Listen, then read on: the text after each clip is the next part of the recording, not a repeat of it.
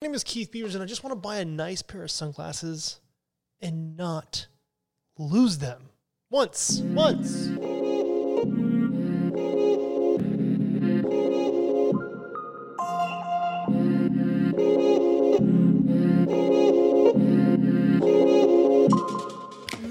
What's going on, wine lovers? Welcome to episode 31 of Vine Pairs Wine 101 podcast. My name is Keith Beavers. I am the tastings director of Vine Pair, and how you doing? I'm going to talk about Spain, the entire country, all of it, in 20 minutes. it's that's crazy, right? Well, I'm we're crazy. Let's just do this. This episode of Wine 101 is sponsored by Las Rocas Wine. Las Rocas wines hail from Calatayud, an arid, hilly region in the northeast of Spain where the air is dry and the terrain is unforgiving. Against all odds, Garnacha vines thrive here on the steep, rocky slopes of Calatayud, producing grapes with a signature palate of spice and minerality. These robust vines, some more than 100 years old, lend their lively spirit and character to all the Las Rocas wines. Sample the rich and full bodied flavors of Spain. Las Rocas wine. All right, so this is really kind of the first, I think this is the first episode where we're actually going to, uh, uh, you know, cover an entire country, not just one wine region. And it's, uh, it's a lot. So we're not going to be able to get to the entire thing, of course. But what this episode is going to do, I, let me just put it this way. I feel like Spain is popular on the American market for a few things. You know, it's in wine. You know, you have cava. Well, first you have Rioja because like it's Rioja. We all know about Rioja, and you have cava, which is very popular. And then there are other wines that come out of Spain that are popular in certain areas of the country and not in, in not so much in others. And you have some Spanish wine that you like, wow, this is really affordable and it's Spanish, but where what is what is Calatayud? So it's it's a little bit confusing.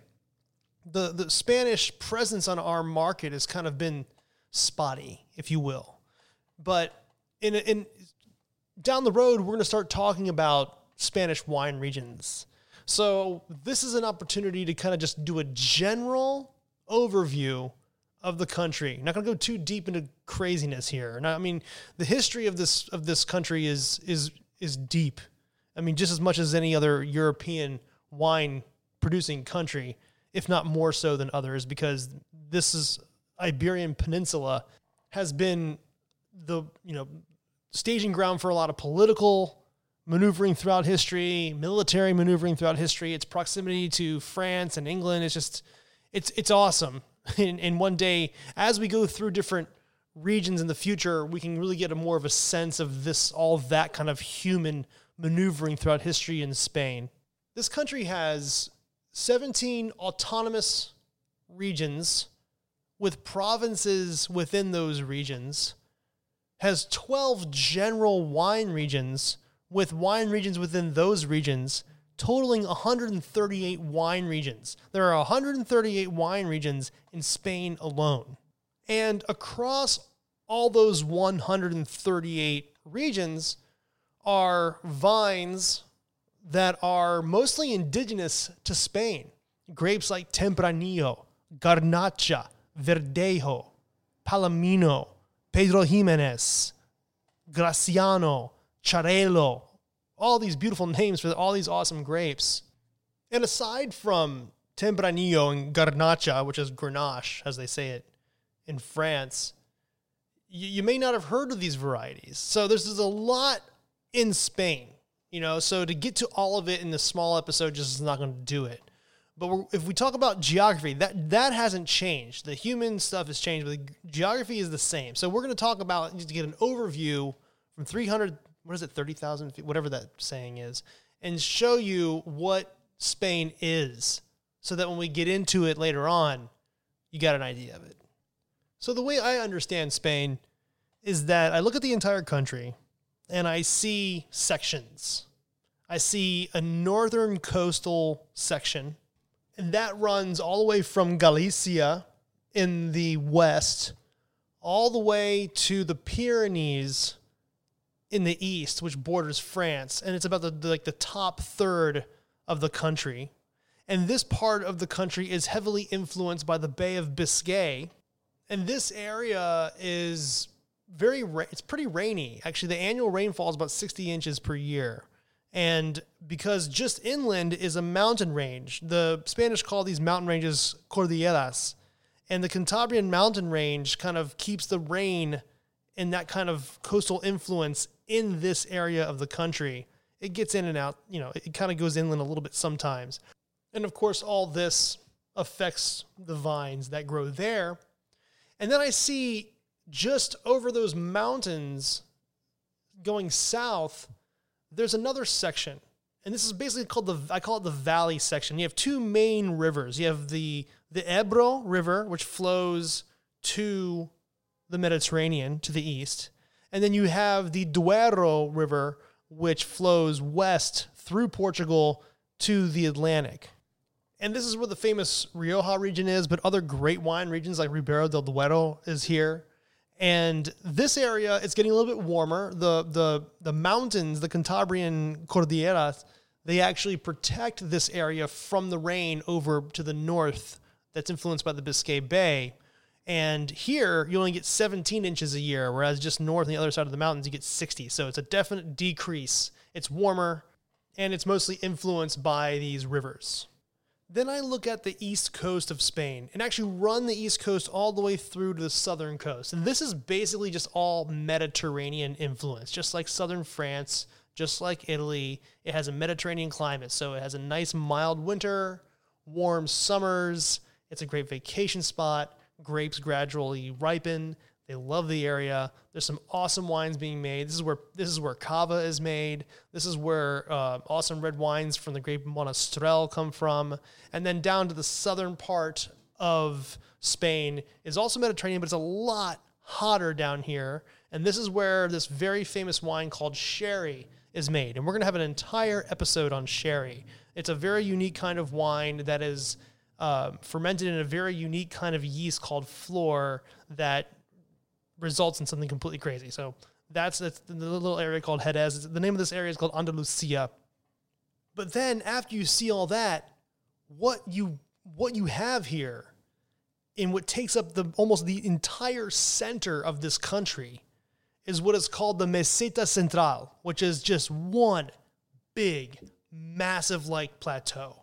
And it rises up to like 3,000 feet above sea level and it's blisteringly hot in the in the in the summers and it's extremely cold in the winters because it's such so high up there. And here we have all different kinds of wine going. One of the largest wine producing regions in Spain, Castilla-La Mancha. I gotta say, I don't know if I'm pronouncing this stuff right. I, I really hope I'm doing some of these names a little bit of justice. The most planted grape across all of this is a grape called Airén, and it's a white wine grape, and you're not going to see a lot of it on the American market. But for the, the most planted red grape is, of course, Tempranillo. And we all know Tempranillo because it's part of the Rioja region's wine. They also have a wine called Graciano. But Tempranillo grows all over Spain. After that, and a little bit less an amount, is Garnacha, and then Monastrell, and then a little blending variety called red variety called Bobal. But it's when we start getting into these geographic, climactic uniquenesses that we start seeing these grapes that thrive in this area, these areas kind of alone. I mean, there are certain grapes that are grown in multiple regions, but there are certain there are grapes that actually just are defined by a region. For example, in the extreme northwest of Spain, in that top third I was talking about earlier, is the province of Galicia. And in Galicia, I mean, had, there's Tempranillo there. There's a grape called Palomino there, which is also grown in Sherry region. There's a really awesome white grape called Godello there. It's really awesome. But this region is mostly defined by the grape Albarino. And even though you might see Albarino from other places in, in Spain, this is Albarino's sort of like home. This is where the, some of the best examples of that grape are if you go down the east coast, sort of the southern part of the east coast of Spain, there's a place called Jumilla. And Jumilla is they have gar- they have Garnacha, they have Tempranillo, but that place is really known for Monastrell. In France, they call this grape Mourvedre, but it is actually native to Spain, and they call it Monastrell. And the wine's coming. The Monastrell is awesome stuff. You can find this on the American market, absolutely.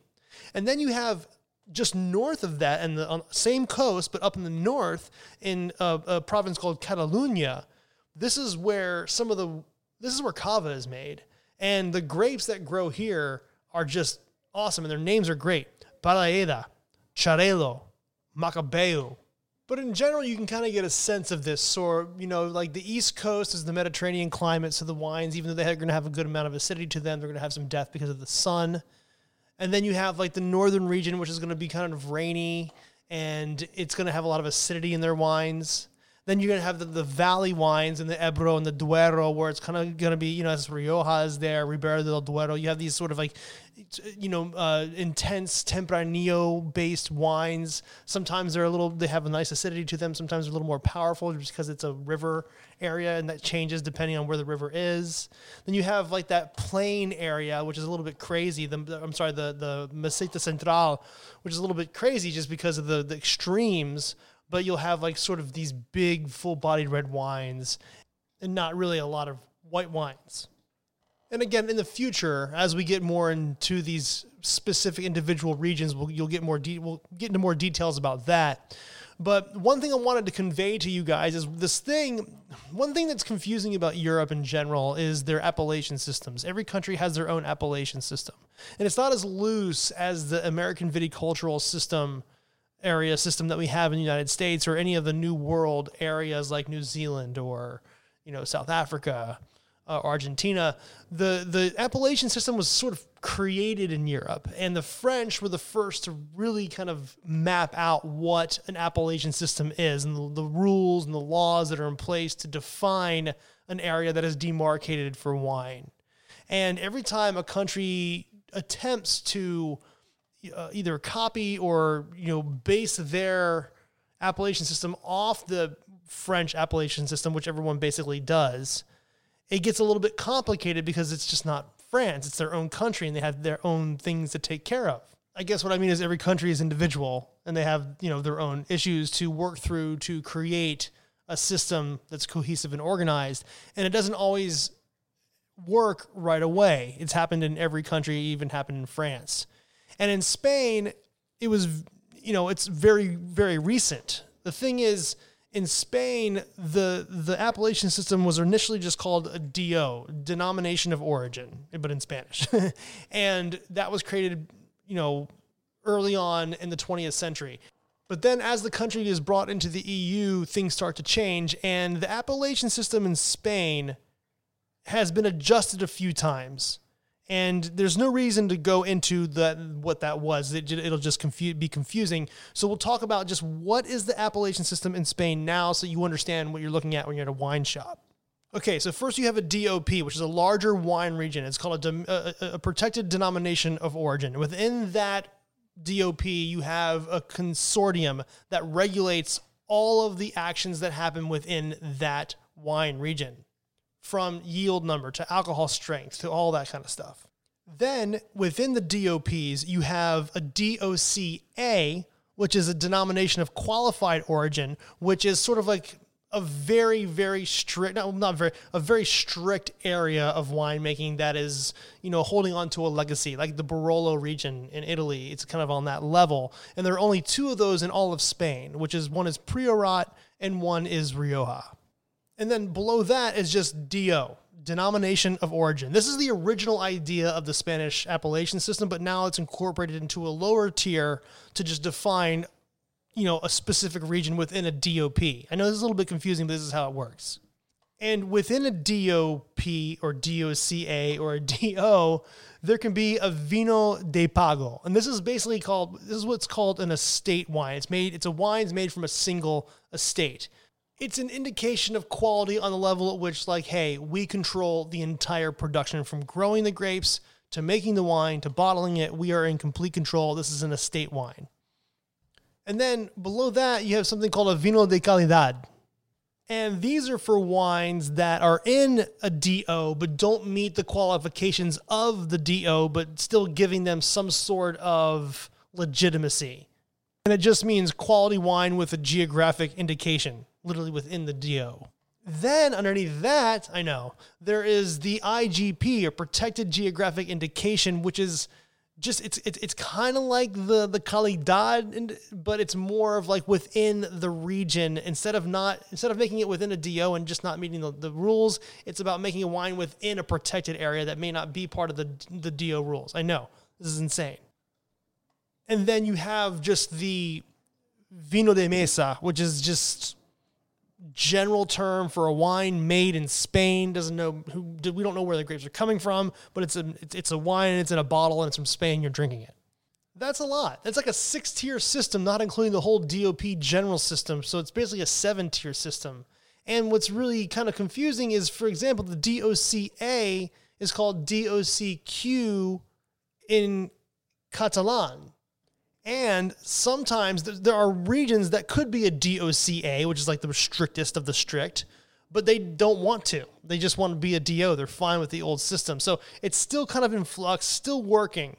And within all of these regions and all of these levels, 138 regions, all these levels, six to there are three aging levels of wine, and it's it's it's across Spain, but not all regions use it. Some do, some don't. Um, they're really well known in Rioja and Ribera del Duero, but it's just the, the, the aging requirements for a wine. First, you have Joven, which means young, and this wine can be released immediately, or it can see a few months in oak, whatever you want to do. It's just a very young, vibrant wine. Then you have crianza, which just means bringing up, which is sort of like bringing up the young wine into something else. And this is what's very famous like for example in Rioja, where a wine needs to see at least one year in oak barrels. For whites, it's I think six months in oak barrels. Then you have Reserva, which is a wine that needs to see at least three years of aging, and then one of those years should be in barrel. For whites, it's two years and at least six months in barrel. Then you have Gran Reserva, which is wines that see at least five years of aging, with two years being in an oak barrel and a minimum of three years in the bottle. And for white wines and rosés, it's four years and six months. Now, again, we're going to get this is going to be a little bit more in depth. When we go into each region, we'll talk about whether they do that or not and what they actually do and what grapes they grow and which ones they which ones they age, which ones they don't age. But that's Spain. That's Spain's geography. That is Spain's crazy, you know, sort of active wine laws. I mean, the thing is, Spain is is it's, we're we're watching this country evolve in its wine industry before our eyes, and Spanish wine is on the American market than more than it ever was before. And it's a very exciting time in Spanish wine right now. We have these younger generations of winemakers that are sort of going back to the old ways, finding sort of like older varieties that that may not have had the the love they had before um, changing the their aging regimes and how they how they plant vines and everything. It's a very exciting time, and we're really going to see in the next 10, 15, 20 years more and more wines from these 138 different uh, regions being celebrated on the American market. So for now, just go and buy Spanish wine. Go to a wine shop, and if it, I mean, try if you already know Rioja, if you if you if you know a Spanish wine region very well, go into a wine shop and ask for something from something outside of what you know, and kind of get a sense of Spain. It's a good time to get into Spain now. So as these wines become more and more popular in the American market, you'll be more informed. Pretty fun. And I mean, guys, Spanish wine's fun. I can't wait to talk about all the individual stuff. It's gonna be fun. If you're digging what I'm doing, picking up what I'm putting down, go ahead and give me a rating on iTunes or tell your friends to subscribe. You can subscribe if you like to type. Go ahead and send a you know a review or something like that. But let's get this wine podcast up so everybody can learn about wine. Check me out on Instagram. It's at Vine Pair Keith. And also, you got to follow Vine Pair on Instagram, which is at Vine Pair. And don't forget to listen to the Vine Pair podcast, which is hosted by Erica, Adam, and Zach. It's a great deep dive into drinks culture every week. Now for some credits. How about that? Wine 101 is recorded and produced by yours truly, Keith Beavers, at the Vine Pair headquarters in New York City. I want to give a big ol' shout out to co founders Adam Teeter and Josh Malin. I also want to thank Danielle Grinberg for making the most legit Wine 101 logo.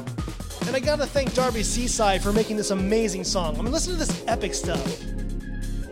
And finally, I want to thank the Vine Pair staff for helping me learn more every day. Thanks for listening. I'll see you next week. This episode of Wine 101 is sponsored by Las Rocas Wine. Las Rocas wines hail from Calatayud, arid, hilly region in the northeast of Spain, where the air is dry and the terrain is unforgiving. Against all odds, Garnacha vines thrive here on the steep, rocky slopes of Calatayud, producing grapes with the signature palate of spice and minerality. These robust vines, some more than 100 years old, lend their lively spirit and character to all the Las Rocas wines. Sample the rich and full bodied flavors of Spain. Las Rocas wine.